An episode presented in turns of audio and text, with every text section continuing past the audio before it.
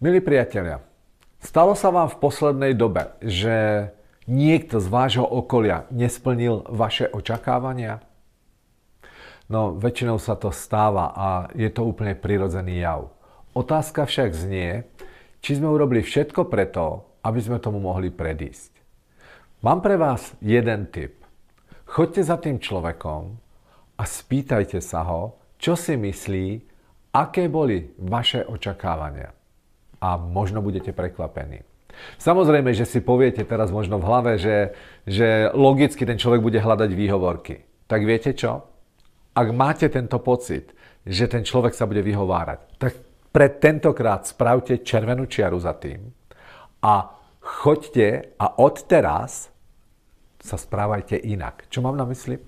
Odteraz sa uistite, či ste jasne nastavili očakávania. Ako to urobíte? Výzva na tento týždeň. Choďte za ľuďmi, s ktorými budete pravdepodobne v nejakej interakcii a spýtajte sa ich jednu jedinú otázku. Počúvaj, Karol, vieš, aké je moje očakávanie od teba na tento týždeň? A možno budete prekvapení. Pýtajte sa to svojich spolupracovníkov, spýtajte sa to kľudne svojho šéfa. Samozrejme, pokiaľ ste manažer, spýtajte sa to ľudí, ktorých riadite. Ale viete, čo môže byť zaujímavé? Spýtajte sa to aj svojej cery alebo syna. Spýtajte sa to svojej partnerky alebo partnera. Vieš, alebo tušíš, aké je moje očakávanie od teba tento týždeň? A možno budete prekvapení. Samozrejme, ak je to nováčik alebo nová úloha, tak predtým, než položíte túto otázku, tak je dobré tie očakávania na rovinu povedať.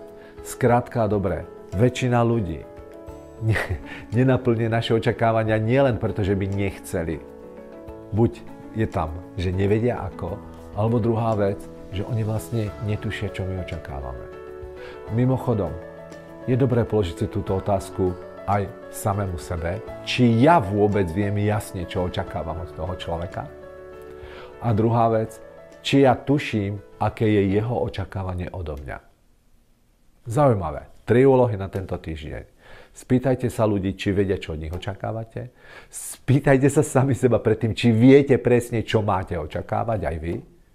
A či viete, čo očakáva ten človek od vás. Priatelia, krásny týždeň, váš Peter Urbanec.